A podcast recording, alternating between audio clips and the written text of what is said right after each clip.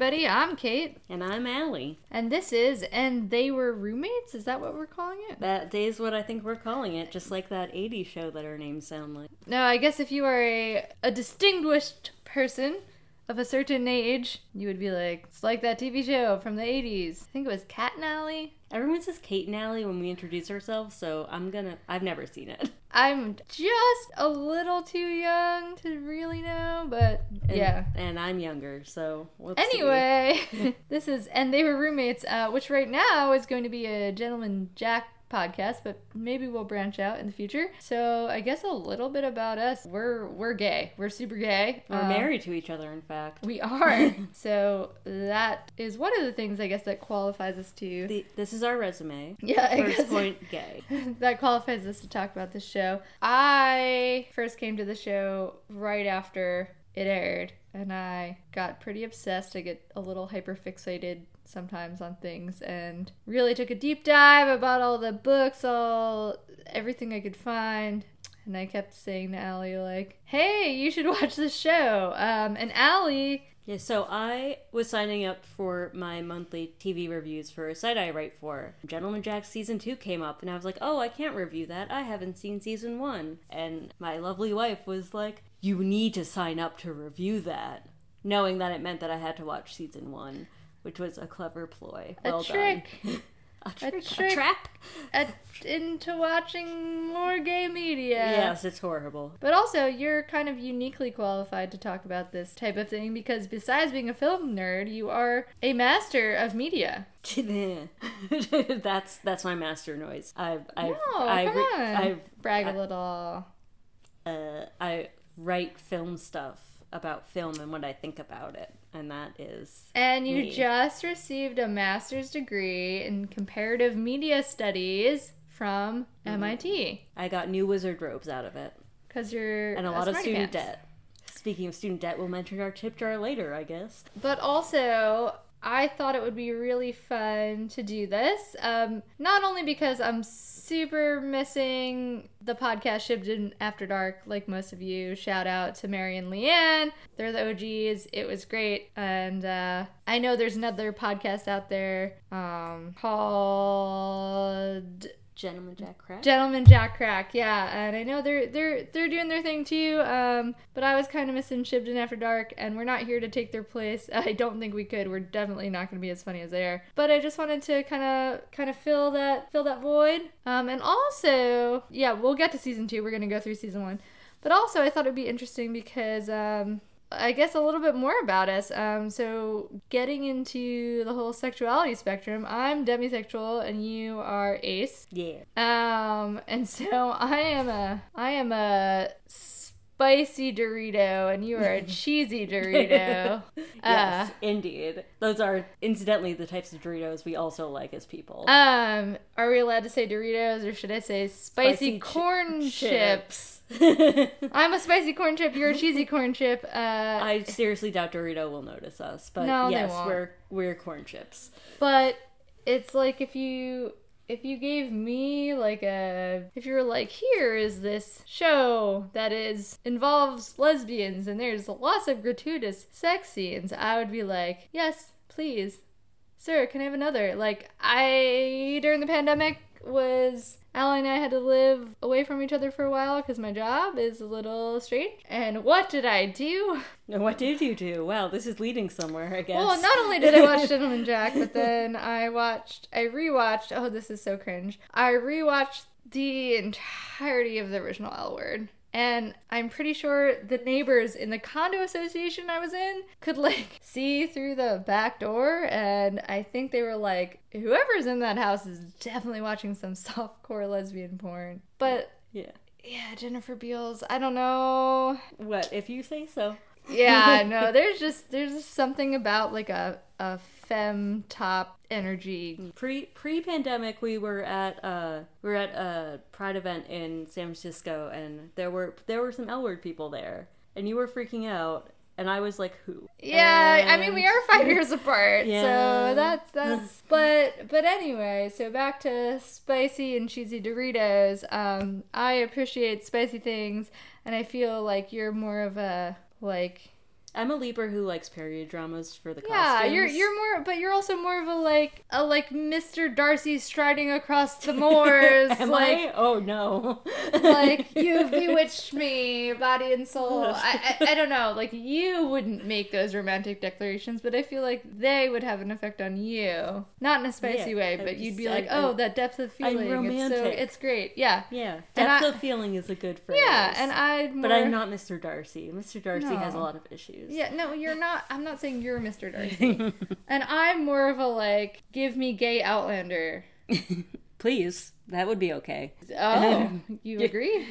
I mean, yes, more queer media. Yeah, Good. yeah. I, did, well, I even anyway. appreciated Ammonite. Like, it, mediocre Yeah. queer media is still queer media. I mean, we're gonna get some hate for that. you know, I you can read my review on the internet. Okay, fancy. Anyway, uh, let's let's get into it. Oh, I was gonna be like, we should have a thing, and I was gonna be like, let's do a, a cocktail of the day and make it like an 1830s cocktail. But all I would have for this episode is just straight brandy because they talk about it. Give the child some brandy. Yeah, they they t- there's so much brandy in this episode, but I should really. It's medicinal, It is, um, but eventually, especially for the children. Eventually we hope to like actually give you real 1830s uh, drink recipes and give you access to like recipe cards and stuff like that we think would be super cool but anyway we should get into the episode Yeah, I, I, I don't know. Maybe you'll like the podcast, maybe you won't. Hello, we're going to start. yeah now now we're gonna start so i am i'm super interested to hear your take on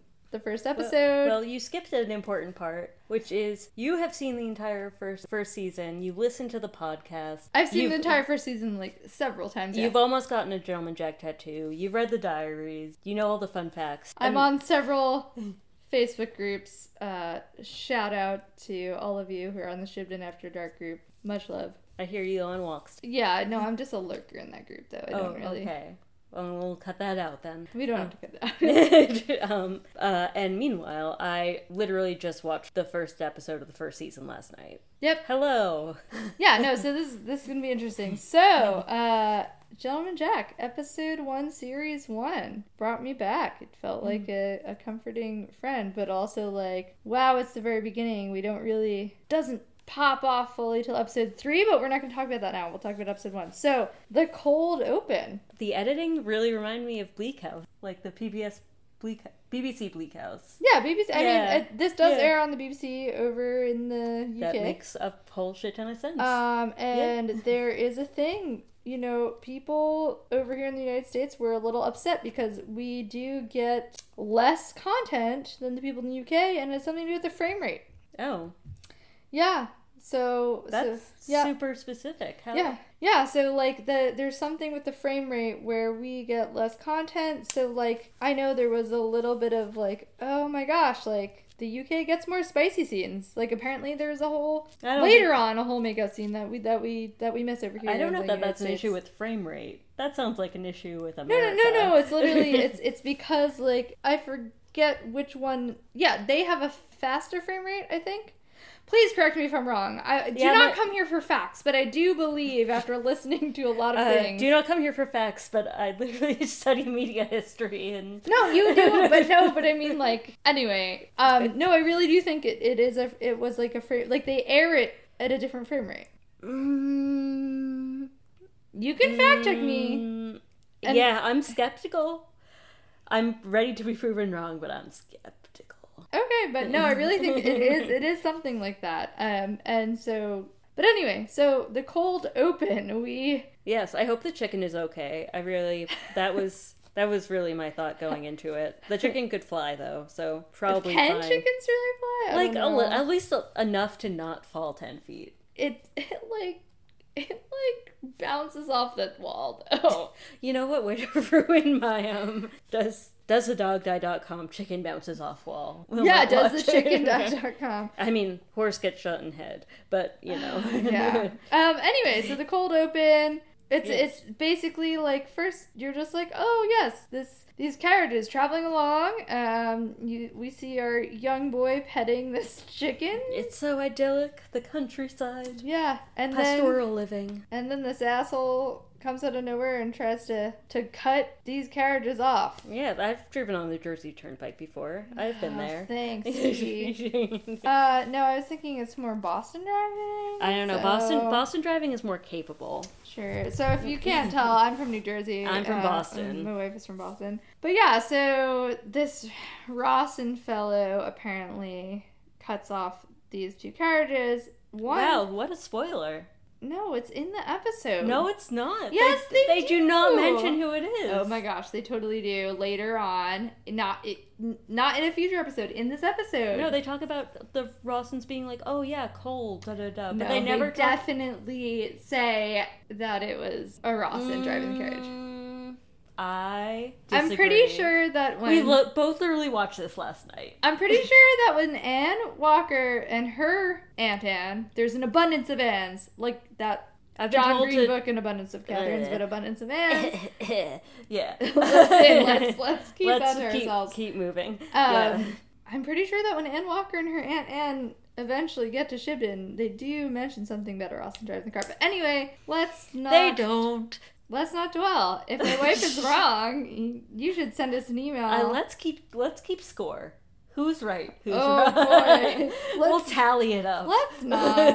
I think Uh, this is gonna be a fun game. Oh boy. anyway, this is where we first meet Anne Walker. Who looks nothing like she does in Peaky Blinders. I did not realize it was the same person. Yeah, I mean, What a damn good actress. Yeah, she's Sophie Rundle, amazing. Speaking of, I mean, I don't know. You are very into aesthetic beauty. You you wouldn't be able to be like, oh, this person is hotter than this person. But are you more of like a attracted to Ann Walker or attracted to Ann Lister person? Um, I think I'm more on. So this is complicated. Ooh, complicated. um, I do like generally go for more like femme people. yeah. Um, but like Anne Anne Walker's kind of like character look is definitely more of the like melancholic, romantic, like, oh, I'm so frail and look at my delicate neck and like all that. Like this is literally where we get heroin chic from. Like the '90s stole this from like the 1830s of like the romantic poets being like, oh, and she was wasting away, consumed Well, like by- tuberculosis. Yeah. Well, that's literally it. It's con- consumption, quote unquote. Where it's like you. I mean, but Anne Walker's not. I know, but they romanticize that kind of like that kind of frailty into like, oh, you're closer to the spiritual realm or closer to like the realm of the mind than the body because your body is X, Y, Z. So you're taking a long way around. I am. Say. I am. I'm gonna go ahead and say that I am more attracted to Ann Lister as a character in the show. Just like the like she's like so unfettered and gender bendy and like just The much more- confidence. yeah, it's. I mean, it's the confidence, but it's kind of like the engagement. Like I'm sure Ann Walker becomes a more substantial character, but right now she is not a substantial character. I, and I mean, think- I would agree. Right now, right now she's Yeah. not. Yes, but I, I kind of have a sense of where the series is going. You know, you've told me that they were like de facto married, so I like I have a small inkling of where this might be going. But um, yes, I assume that her character is much more developed. But I do, I love the scene where they're sitting on the little sofa together. And Ann Lister sitting like much closer than she needs to, and just like casually making Ann Walker swear. Oh yeah, no, no. I think I think that's like super interesting. Who do you identify more as? I mean, I mean, the- right now, I guess. I mean, the like quiet, withdrawn, over sheltered, obviously depressed woman. That's more me. um, Yeah, no, I think it, it's super interesting for me because, like, I feel like I'm always like, oh yeah, like Ann Lister, hell yes. I mean, how can you not? Like, it's. it's I think the- that's the premise of the show. right. How can it- you not? Well, it's the confidence factor, really. But I do think it's that thing where you're like, do I want to be her? Do I want to sleep with her? Do I want to be friends with her? But I do think, like, if I were to say, I mean, not to toot my own horn, but if I were to say who I'm more like, I mean, I think it would be Ann Lister. yeah, I mean, you are more adventurous. You're like hiking dad, and I'm like video game loser dad. You're not a loser.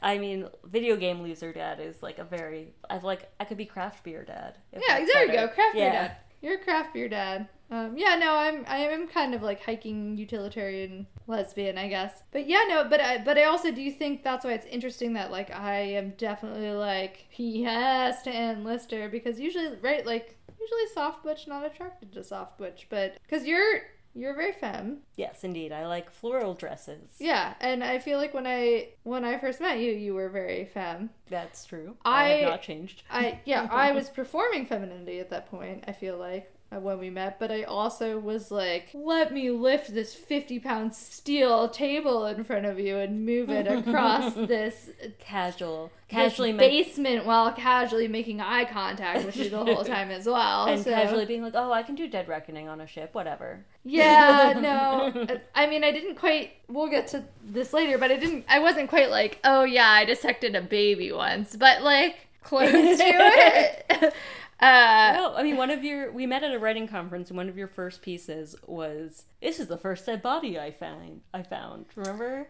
oh Oh, yeah, maybe I don't. Yeah, yeah. So maybe it was like, oh yeah, I dissected a dead baby once. I. Yeah. I mean, it's not quite dead Um, baby level. It no, was- it's it's yeah. not like ooh, isn't this fascinating? I dissected this dead baby, but it's it's it's close. So, I mean, I cringe a little because like that is a little cringy, but definitely um, more identify with with Ann Lister. But I'm also extremely attracted to Suranne Jones's portrayal. Anyway, those eyebrows.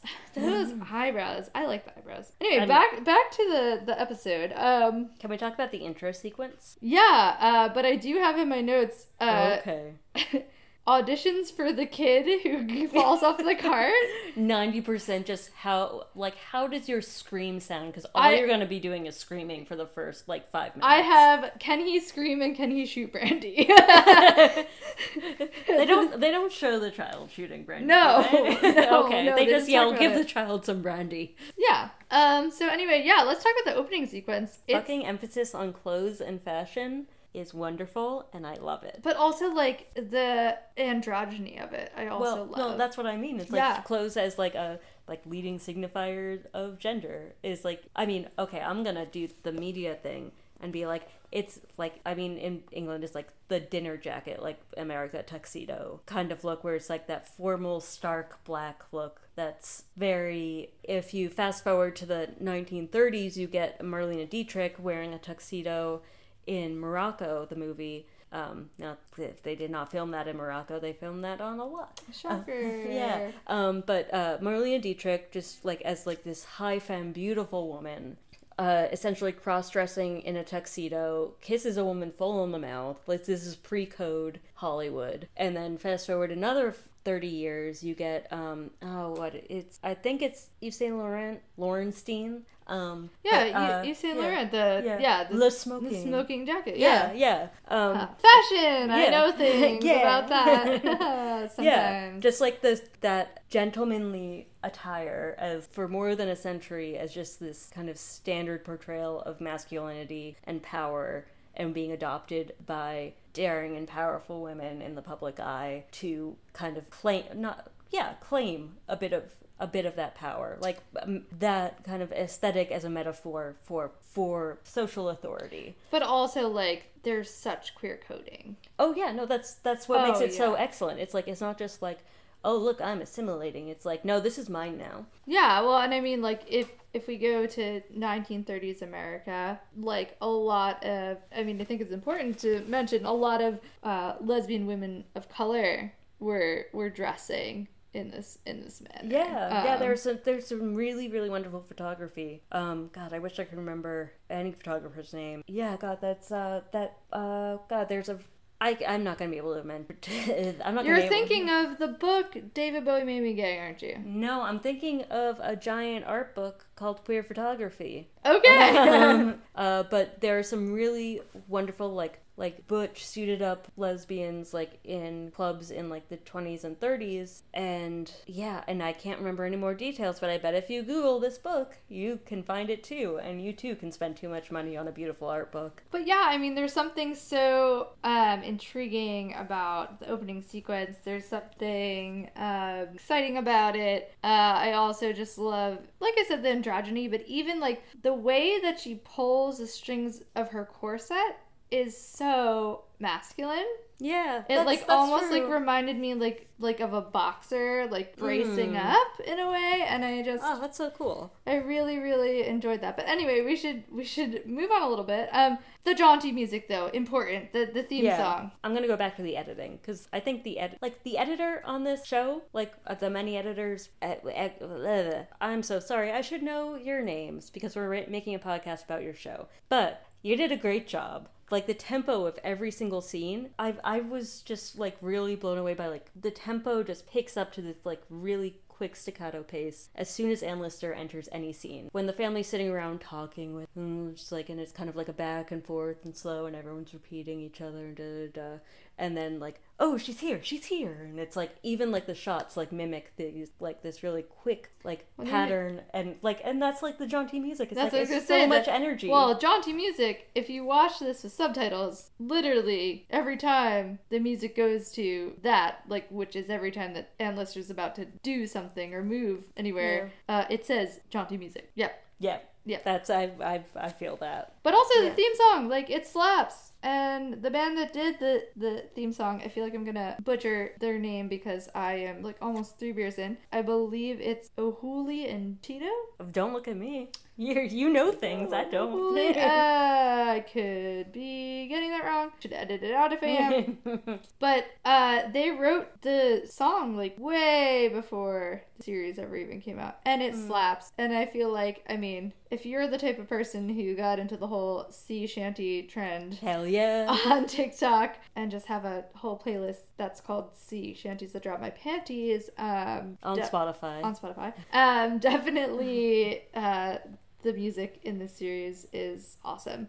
Yeah. Okay. So wow, we spent a lot of time on opening sequence and um, You're, cold you're, open. st- you're steering this thing. We can we can talk about whatever we want. Well, so then I f- before we even meet Ann Lister herself, we meet her family. Yeah, Marion of the perfect eye rolls. Oh my gosh. I mean, Gemma Whelan, immaculate. Um, Marion, amazing. The whole family dynamic, though, really, like, I love it. Like, Captain Lister, um, Anna Oh. Marion's dad, I love him. Captain, I mean, I freaking love their dad. Like, he's just so darling. It's like we met our friend's elderly father two days ago, and now I'm just like, oh, you perfect bean. Dad.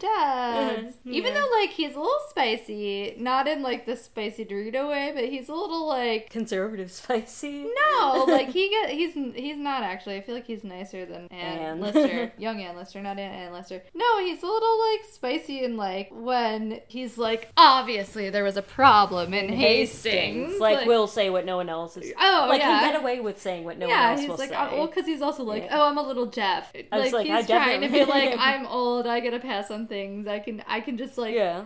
Like, air pay- all the dirty laundry. like, pay no mind to me. But yeah, so we meet we meet Ann Lister's family before we meet her, and I just love like even though she's not in the room, she's not in the scene, she's not even in the town yet. Ann Lister herself is such a presence already. Yeah, Mar- Marion. Oh, it's annoying the oh, fuck out of Marion. leads into the co- leads into the intro sequence. Like it's amazing how this is all just about her.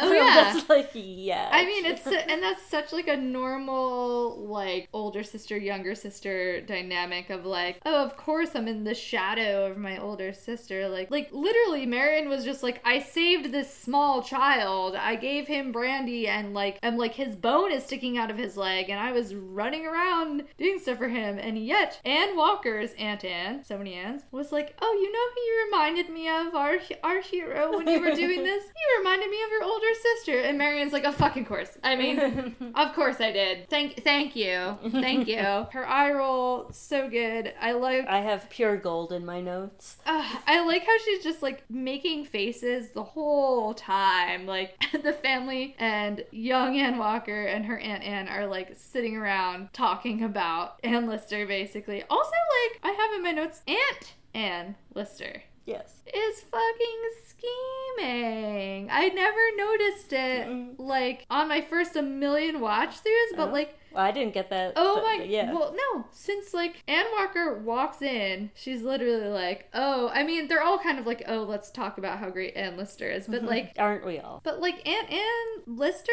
kind of like has this little like mischievous glint about her. Yeah. Because also like right, they all know something went wrong in Hastings. They Mm, yes. mention it a million fucking times. Yeah. And just something. something in Hastings. Well, and they know, they kind of know. Like, I always try to figure out, in the show, obviously, it implies that they all know that Anne Lister prefers the company of women in a certain way and that she kind of, like, is looking to set up house with someone. I think the, the show probably does a kindness to how these historical figures were in real life in taking a creative license and being like, oh, they were, they were pretty accepting. Like, Mm. it doesn't like come out and just really say it, but it it definitely heavily implies it, and so I do think the show is like watch Aunt Ann Lister scheme away with Ann Walker, which I, I I thought was interesting when I caught that. I mean, I I would like temper the word acceptance.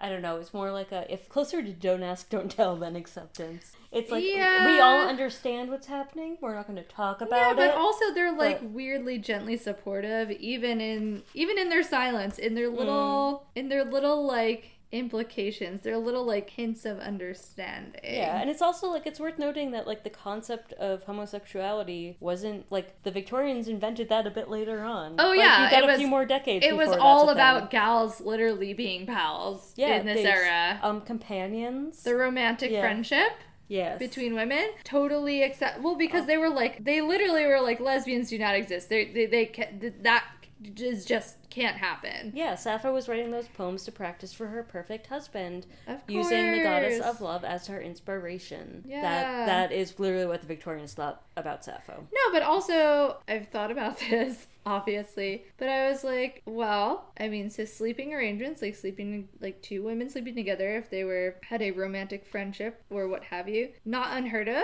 pretty common and also like they could get away with things because if anyone was like oh my goodness there was such strange noises coming from your bed chambers the other night. They could be like oh yeah you know so and so just has really awful night terrors I, I was just trying to soothe her and calm her down all night and nobody would be like that's not true People might think, oh, that's not true, but like you could never say it. no you could never be like clearly you're i don't know doing Canoodling. canoodling yeah you're yeah no i mean they just wouldn't even wouldn't even consider it Yeah. anyway Um, can we talk about the lighting? I don't know if you know anything about the lighting. i don't It look looks so much like they're using so much natural lighting.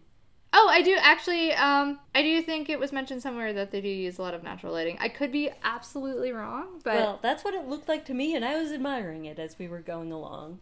oh, the light. You're such a freaking Libra.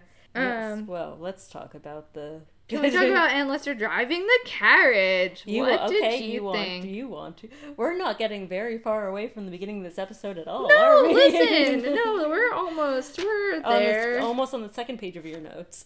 no, but Ann Lister driving the carriage. That's so important. That's the first time we see her. yeah, and then she fucking makes that guy piss his pants.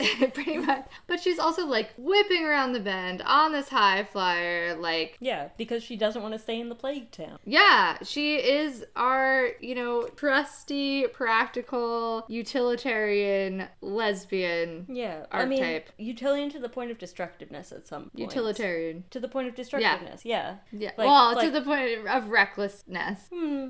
or I mean, destructiveness. Yeah, I mean, she's her her practicality just kind of like bulldozes everything in front of it and from what I've seen, which is not doesn't make it less admirable. It's like it's mm. very very very distinctive, but it's kind of like this trade-off for like you are such a powerful force of a person, but like that means that everything else kind of has to get out of your way. Typical fucking Aries. You know, I really thought I'm a Gemini and I really I really thought that she like it just didn't register with me like what her birthday was. I was just like, "Oh, she's such a Gemini, right?" Like I recognize all these Gemini characteristics in her on my first watch through when I wasn't doing the deep dive into everything Ann Lister. Um, I was like, you know, she loves to entertain. Um, she's she's clever, like all all these other things, good and bad Gemini characteristics. And then I looked it up and I was like, oh no, she's like the most Aries Aries ever. she she has like all the Aries in every single house in her birth chart. And then I found out, you know who is a Gemini? Anne Walker. Walker. And we share a birthday, May Oh, look at 28th. you. I Babies. know. And I do I just that makes me think if she had been not completely stifled by her family, she would have really, really come into her own, and and she was a force in her own way, and we'll get to that. Okay. But but yeah, I do I do think there there were such struggles. Like when she's in that scene in Shibden, her aunt keeps interrupting her. Like Yeah. so many times, like speaking over her, won't let her talk. Well, one of the like endearing moments when she's first meeting Ann Lister is like, Ann Lister's like, "How many acres do you own?" And Ann Walker's like opens mouth to respond, hesitates for a split second, and can't get a word in. I'm just like, baby. Yeah, Oh. I know. so yeah, Ann Lister driving the carriage. I mean, what a figure she cuts uh, in that great coat, and she's she's doing this very typically masculine thing. I mean, driving a carriage is hard, first of all, and I I- I also feel like you know who in the 1830s expects a, a woman to be like, right? So the person driving the carriage got their arm crushed, so I'm just gonna do it. You know? dislocated and crushed. Okay, dislocated and crushed. But so she's like, and nobody else here is manning up, so I'm gonna man up. And she just she just does it. And she's like, oh, we hit a pothole. Like, who else was gonna do this? Uh, she comes okay. tearing in on the high flyer. But poor Samwise, who I know is not actually Samwise, but that is John. John is Samwise in my heart. It's just kind of like I'm minding my own business in this little town road, and wow. There's my mistress. There, here she comes. Um, but yeah, I think I think that's what first did it for me. And also, like, she's she's fucking dirty. Like, she's got dirt all over her face. Yeah, I did like, really appreciate that touch, and like no one's clean in this time period. No, but also like she's and she just doesn't even care. She's just like, here I am, dirty AF, driving this carriage, and so she gets down. I think she's quite pleased with herself. Obviously, she's generally seems to be quite pleased with herself. I think that's a fair assessment. Um, and she gets down, and then that freaking asshole dude who, you know, rode on the carriage with her the whole time gets off and, like, goes up to be like, You were a reckless asshole driving. And she turns on her heel so fast and just like levels her gaze at him in such a way. Like she's ready for this confrontation and she like gets right up into his personal space and he like he is shook. Like I do not I remember the very first time I watched this episode, like my first impression was just like, oh, he thought it was a man driving and he was shocked that she was a woman when she turned around. But on my subsequent viewings, I'm like, no, like he had to know he'd been in the carriage the whole time. He had to know that she took over driving. I think he's just so shook that she's like willing to go toe to toe with him. He literally like his balls shrivel up and he's just like, Mom, like he like he's like all were given the opportunity Yeah. to alight and walk. I know, Yeah. like that freaking. She's hmm. like, yeah, you all were given the opportunity to alight and walk. She's just like, The- you, you the don't have a leg to stand Yeah. on. Like I, I gave you the opportunity to to not take this ride, and you still took it, and you're gonna criticize my driving. Yeah, well, it's like it's also like, oh, you didn't have a problem with this when it was benefiting you, but as soon as you have an opportunity to critique without it impacting you in any way, Yeah, and she's no, like, but she like sees straight through that bullshit, and I'm just like, that is a beautifully telling character moment. Oh yeah, but it's also like when you watch like two dogs square up and Mm-hmm. the one just like gets like real big and stares down the other one and you just watch the tail go between the legs Mm-hmm. and just turns like okay, like that guy just backed off. And I love I love how we consistently see these moments from her where she's like I am not afraid of men. Like they are just other people and I am a person like them and I will mm. also if they want to get big with me, like I'm going to give it right back to them. Like she's not afraid to serve it. And I think it does it takes these men in the 1830s like it really knocks them off kilter because they do not expect that from a woman. Even one who is like a little odd, you know, dresses in a masculine way. They they still don't expect her to like Oh yeah, because they're not people.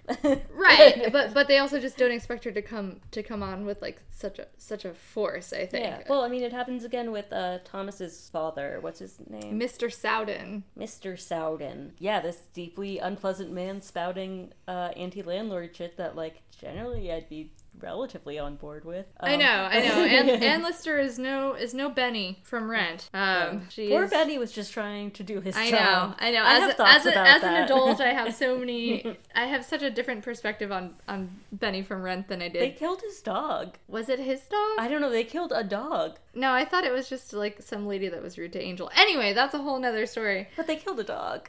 Yeah, they did.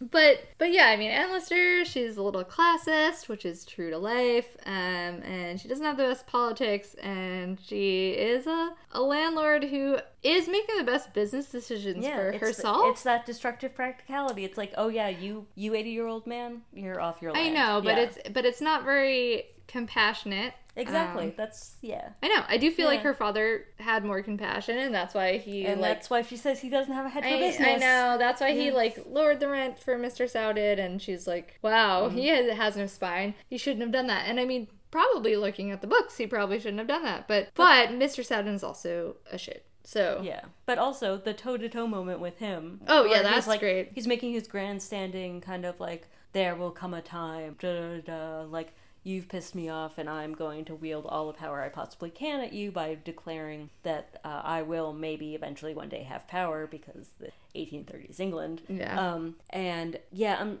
I mean, you saying that he's a true shit makes me think that he's gonna go a certain way. Uh, oh, I didn't mean for that to be a spoiler, but he but, is a true uh, shit. Yeah. Well, I mean, eh. Uh, I could kind of have guessed. Yeah. Oh, what was I saying? Oh, um, and she just has like that, like she's inches from his face. It's like, yeah, like uh, sitting in a pub, like just like the sole woman in there conducting business, collecting rents, which is a man's job. I know. As Marian says explicitly, just so we know how inappropriate she's being. But like, yeah, that like that like really like intimate proximity of like face to face, just like clear clip tones, no hesitation in response.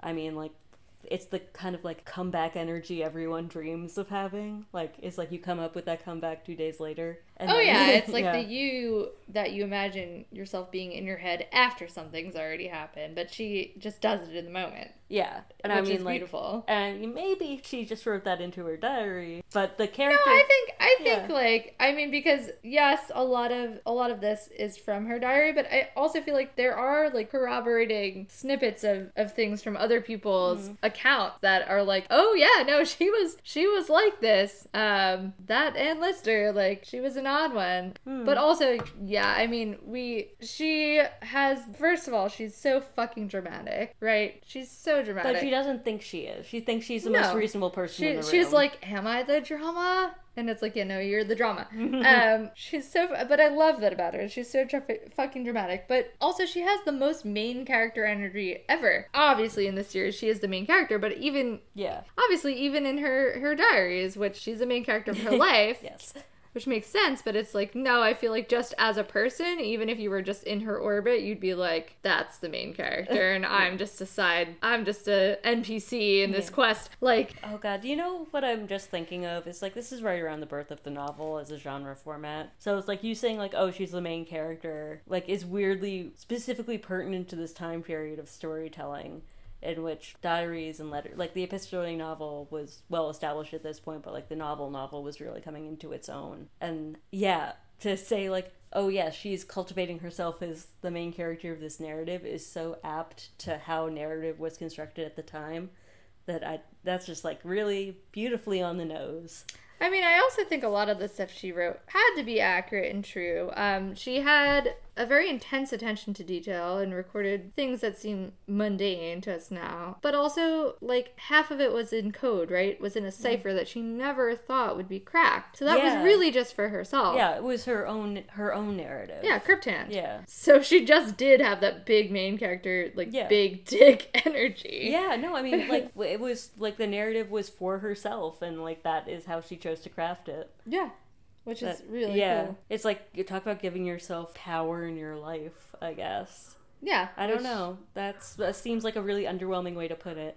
No, I mean she she always was just like I'm just going to be who exactly who I am. I'm going to live as authentically as I can in my own time and I'm never going to pretend to be anything other than I'm not, which is why she never took up with a man. Yeah, I mean that's um like that one scene where like it's clearly kind of expository where they're in bed together. Her and Mariana. Yeah, and Mariana's like, you should really marry a man. It's like find a gay one.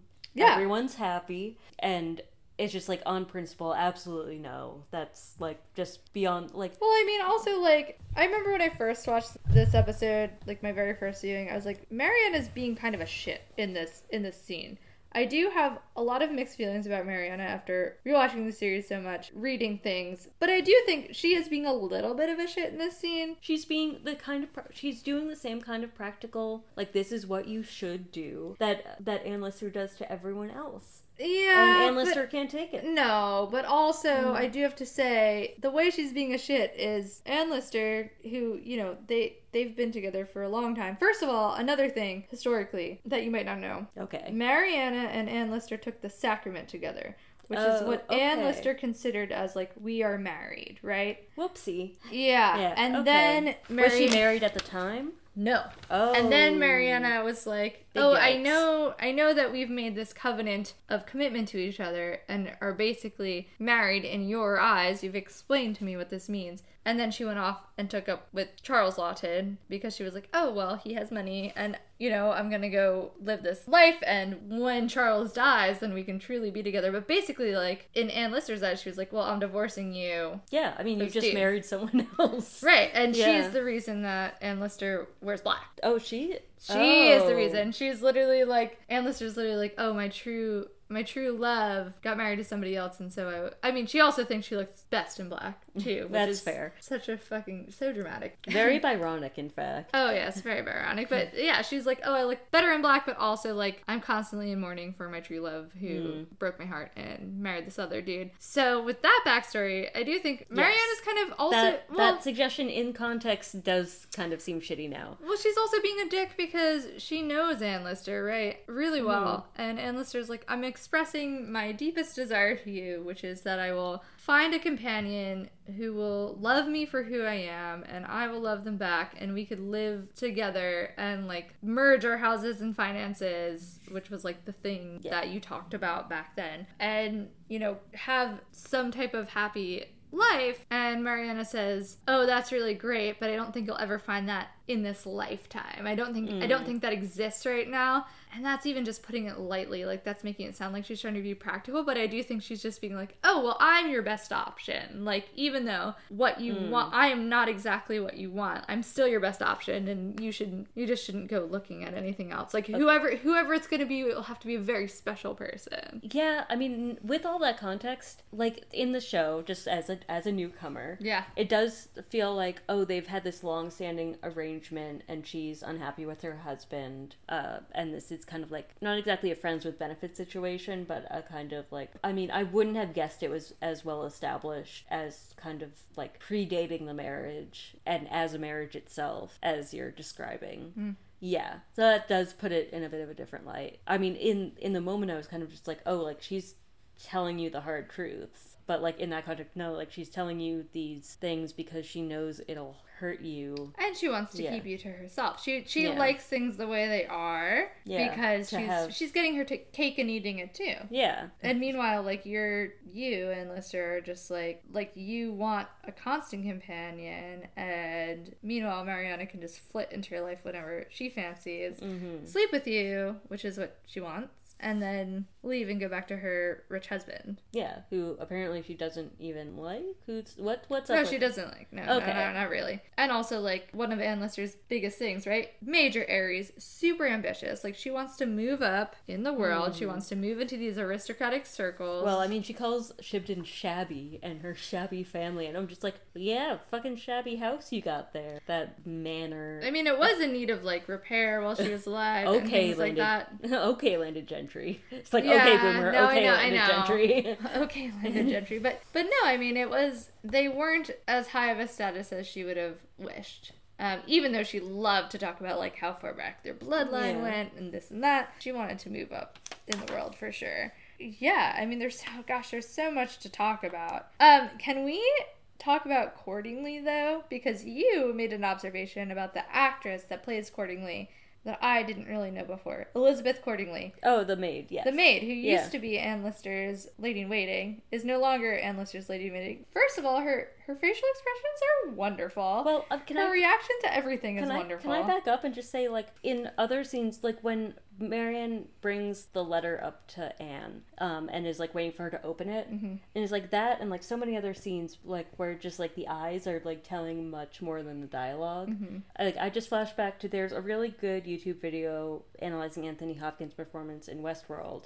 Where just like in this one scene, like how he moves his eyes, like tells you so much about the tone of what he's saying, even though he never changes his actual tone of voice. I had like a very similar vibe with like the kind of just like the intense eye eye acting.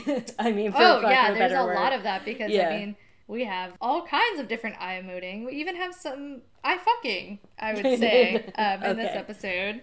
But speaking of like facial expressions as like the, that nonverbal like level of even when no one's saying anything, there's so much being said, and I think that's just part of what makes the show so engaging. Is like you can't look away and get the same effect. No, you have to be watching the whole time. But also, Cordingley. Cordingley is amazing. How she deals with the whole Eugenie situation. She is just hilarious. But you made the observation because you speak a I- little French, I speak high school French. Which was very uh, impressive to me when we first met. and Very attractive. Um, Okay. But you speak high school French, and you notice that the actress that plays Cordingley, like, big shout out to her, like, her French grammar is awful, which is something that you would never know unless you spoke French. Yeah. But she's committing to it so much. Yeah, she's constructing her sentences like they're in English, like she's using articles where she shouldn't. I mean, even like very simple sentences that she enunciates very clearly are like, yeah, you that's how you would say it in English, and you're just kind of doing like a word to word translation instead of speaking fluently. Which is amazing. yeah. Well, and I love just how she deals with the whole Eugenie situation. Like when her and Hemingway, after it becomes apparent Cordingley that Eugenie Yeah. is pregnant, and she's like, "Oh, it's George's," which made me think a lot about why or how George got shot out of that tree, Oh. which I'd never what? thought about I before. didn't, I didn't think about that. What are you thinking? I don't know. Like, I it just maybe it wasn't an accident, but it's never What? really addressed again. What, so- well, no, what do you mean it wasn't an accident? What do you think? Well, just if somebody found out that he'd knocked up Eugenie out of wedlock, and But who would care? I don't know. They wouldn't they just fire them instead of kill them? Yeah, I'm not. I'm not saying Anne did it. Uh, no, no, not Anne. I'm, I'm like even uh, Eugenie's former employers I or know. whatever. But anyway, George gets shot out of the tree. Eugenie's pregnant, and just the scene where it's Cordingley Hemingway and Eugenie. It's after like Eugenie's been vomiting in the garden and reveals all to Cordingley. Um, Imagine being pregnant and nauseous in a corset. and not being able to speak the language of the people you're around. Amazing. Uh, when Eugenie's like to Cordingley, like, hey, I should probably tell Ann Lister, right? And Cordingley, Cordingley's like, why the hell would you think you should tell her? And she's like, well, she would understand. Like, you know what she gets up to. Like, you know she's she's having spicy times with the ladies, so she would totally understand. She why I would- understands the pleasures of the bedroom. yeah, yeah. I understand why I want to want to like sleep with this dude and what happened, and then like that was her phrasing, not mine. Um, but, yeah, but then Cordingley, literally her face is like, oh shit, It's like you have to be like the 80 year old patriarch of this family to get away with saying shit like that. Well, and she was just like she literally said like well in her not not good French she said like you are a servant like know your place like Yeah. do not Yeah. do not do that Yeah, it's like you you see things, you don't say them. exactly Yeah. oh my gosh I have so many notes I feel like we've been all over the place um, but it's been a good discussion Yes, and I can. I feel like I'll have more opportunities. I want to talk more about the use of the word melancholy in this show. Uh, I And- wanted to talk about what getting the morbs is, or what, or what having the morbs is, because I feel like people, I feel like people would not describe Ann Lister as ever having the morbs, even though like she did love a lot of morbid things. Like she's like, oh, dead things. Like when she talks about George getting shot out of the tree, and she's like, I attended his autopsy, and then Marian's like, why the. What is wrong with you? um, but I think people would more describe Anne Walker as having the morbs. Yeah. Yeah. But it's such a cool, weird Victorian phrase. Um, yeah, those weird Victorians. yeah. It's I I Those I mean surprisingly dirty Victorians. what, in what sense? Oh, like sexually. Completely. Oh, People yeah. think they were so like. Oh yeah, no, no. I mean, I I was wondering what in what sense you were going to take that. Oh, I mean, Yeah. like they're also like smelly and dirty too. Yes, Yes. like literally dirty. Like uh, the for all of you Germ people who are like, "Hey, I love to time travel." I'm like, "No, you want you want the clothes, and you want to go larping." They, but uh, they want to go LARPing or they want like time travel tourism where they can just come back to the present yeah, like after a but do day. Do you, have any idea how bad the 1800s smelled? Because Well, it smelled also- like shit. also, Ann Lister being like, "Oh yeah, well, who else was gonna take this high flyer? Like, what'd she say? They had cholera here, and I needed in Reading, yeah. and I I needed passed to through Reading when I needed was to commuting. leave. Yeah. Oh god, yeah. Leave that plague town. leave it, leave." Uh, yeah, no, but I oh, there's so much to talk about. Gosh, I know why certain podcasts go for a very long time. But speaking of like Ann Lister's interest in like science and medical things, I would say like some of my favorite scenes in this episode are her scenes involving the doctor. Oh yeah, where she just kind of like smilingly is like, "Wow, you're a shit. Go see to my horse." Well, well, no, the first one where he like comes to see Aunt Anne because she's got some type of ulcer sores on her leg, Yeah, and literally like. Well, this is also Aunt Anne Lister fucking scheming again because he comes to see her. He starts somehow little thirsty Anne Walker comes up as a to- topic of conversation, and I like almost feel Aunt Anne Lister like waggling her eyebrows and being like, "Oh yeah, that that Anne Walker," and the doctor is like, "Oh yeah, like she's she's having some mental health issues," and he's like starting to talk about her, and then Anne Lister's like, "What the fuck?" Like even though HIPAA doesn't exist, she's like. I'm, I could, I would be a better doctor than you, you asshole. Like, get out Yeah. of here. No, my impression was she was like genuinely like I couldn't give a shit about these people. Like I find them dull and Well, she did say that too, but she But- also said, "I hope you would never talk about my relative well, to no, somebody." but that's what I mean. It's Yeah. Like even people that she finds dull and unremarkable, she's like, you need to afford them some fucking courtesy. Yeah, I mean, she it, it's such a weird like thing with her because like she is super classist, and Yeah. sometimes they'll just be like shit Yikes. on people. But also, I feel like she in in certain situations she's like, well, I have to be chivalrous, right? Yes, yeah, that's a good word. Yeah, She she wants to be like the gentlewoman, yes. But also she definitely thinks she'd be a better doctor than that doctor. I mean, she might, she might be, but um, But yeah, my my favorite scene in this whole episode, I mean, has to be towards the end where Anne Walker and is it? I want to say it's the Priestleys, right? That's their name. I think so. Y- yes. I'm like, man, the Pri- Priestley is such a name during this time period for media. Uh, anyway, but they come to call at Shibden, and you know, young Anne Walker is there, and right after Anne Lister's like, oh yeah, they were so dull. Like I, I didn't want anything to do with them. She comes down the stairs and she sees young Anne, and she's like, oh, that's what you look like now.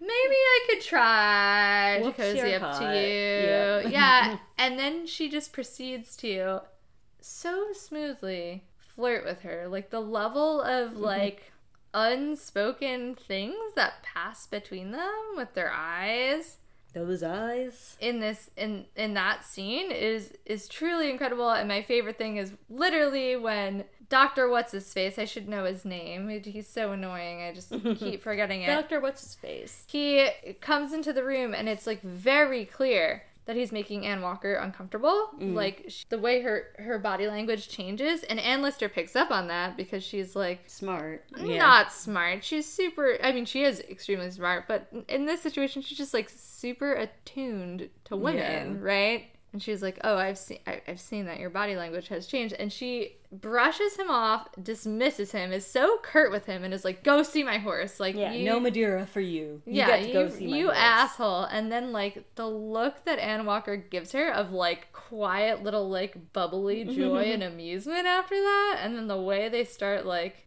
flirting, Yeah, and so sitting- heavily. what, They're sitting way too close on the couch. Well, no, Yeah. but Ann Lister also takes that as like, oh yeah, no, I've totally, I, I've got this now, and that's when she stretches her arm out on the back of the couch. She kind of like moves in, and that's when also when her attention shifts focus to Ann Walker because she totally breezes in the room and ignores her at first, right? Like she spots her is like, oh, maybe I was wrong. Like she's kind of pretty, well, well, and then have- ignores her. No, they have that shot where like she turned, like Ann Lister turns, like, and there's like that pause of like locking eyes and that meet cute moment. Yeah, Yeah. but she ignores her first and goes straight to the Priestleys, and then Yeah. is like, ah, and Yes, you. That's true.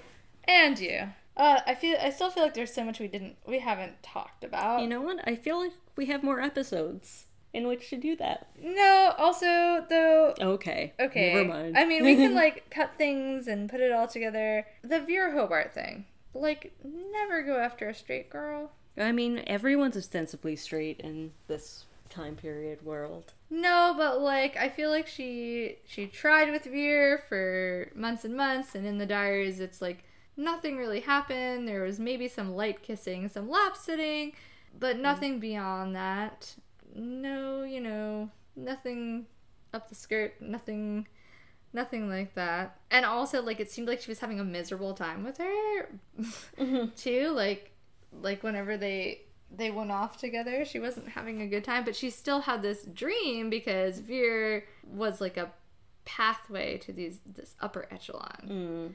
That's And a yeah. I didn't think about that. yeah, and also I think she was like, "Oh, you know, she's she's pretty enough. Like maybe maybe she could learn to get along." And then Lord Cameron sweeps in, and apparently he's a very good catch. And you know, it's just like, "Well, Vere, you're coming with me," and it just just it, it destroys Ann Lister in a way that when I first saw the episode, I wasn't prepared to see her like lose her shit. Just like screaming into her lap. Yeah. But also, I notice when she's like thinking about it, like flashing back to it, it's almost like any of those moments you have where you're like, oh my god, I was so cringe. Like, that was so Mm. cringe. Like, also, like, I was feeling that depth of feeling, but I, like, Yeah, you, you like the- regret it. Like, you feel like It's the you- lack. It's a lack of self possession, which is like so like literally ninety percent of what Ann Lister has is just like her her control over her presence, her and poise. yeah, yeah. I mean, Yeah, and I just felt really sad for her in that moment, and then also Yeah. sad like when when her aunt Anne comes up again and tries to talk to her about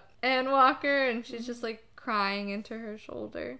mm, Which like I didn't notice the first Yeah. couple of watch throughs, and then I noticed like, oh no, like Suranne Jones is literally just weeping this whole entire scene, mm. and is just like, I'm fine, Aunt Anne. yeah, I was just unpacking. yeah. And where she's almost uh, like about to tear pages out of her diary, like that's going to make it not have happened. Yeah. yeah. Well, and also how Aunt Anne is like, oh, I've come to find you. I know we're not interesting, and I was like, oh no, No. you are.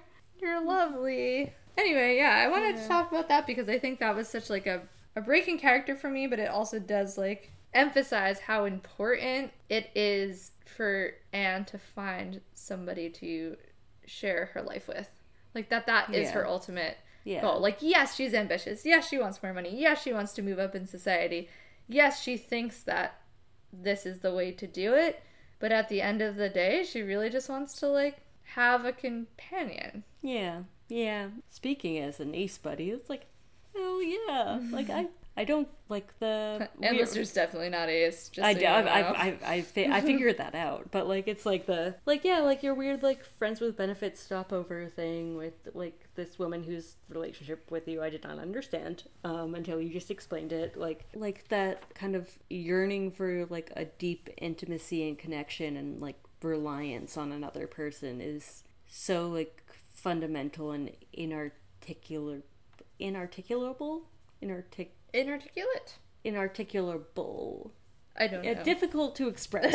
um, yeah, I, I mean, I just think that's a really powerful foundation for a character who's like on this. I mean, on the surface, seems so driven and practical in all things. Just like that really deep very queer yearning. Yeah, I feel that. Re- I feel like that's a really powerful. Yeah, Yeah. she is a Suranne Jones does such an excellent job inhabiting her and also like making sure that she does have many layers. I do think that's why many of us in the andom are very uh conflicted when we learn about the historical Ann Lister Mm. because we connect with Suranne Jones' portrayal of her so deeply because she does make her so layered. I mean, it's all there though, right? Like the classism is there. She has Yeah. it there. The kind of like being like a, a non compassionate landlord. Like she doesn't shy away from it, but also she makes her such a complex, layered, multidimensional person, which she probably was in real life. That I'm like, I can't wholly dislike her. I I dislike some of the things that I can see that she stood for, but then also I'm like conflicted because I'm like, well, she's a woman in this time. She's a landowner. She's a woman landowner. It's such a gray area, but yeah, no, I mean, there was some shitty things, but Suranne Jones does such a good job with her that it really makes me like want the best for her, and also like Suranne Jones. Come on, like a non-queer woman, the way that she plays Ann Lister, like good job. I know, yes, we should have more queer actors play queer parts, but Suranne Jones Yeah, that's a. can play all the queer women like that a- she wants. It's a damn good performance. It's well, just- she she first of all, like let's just talk about it. Okay, she let's. she doesn't sit in any chair correctly ever in the entire series. She which is so queer. It's incredible. Such a good touch. The wiping of the fingers. yeah.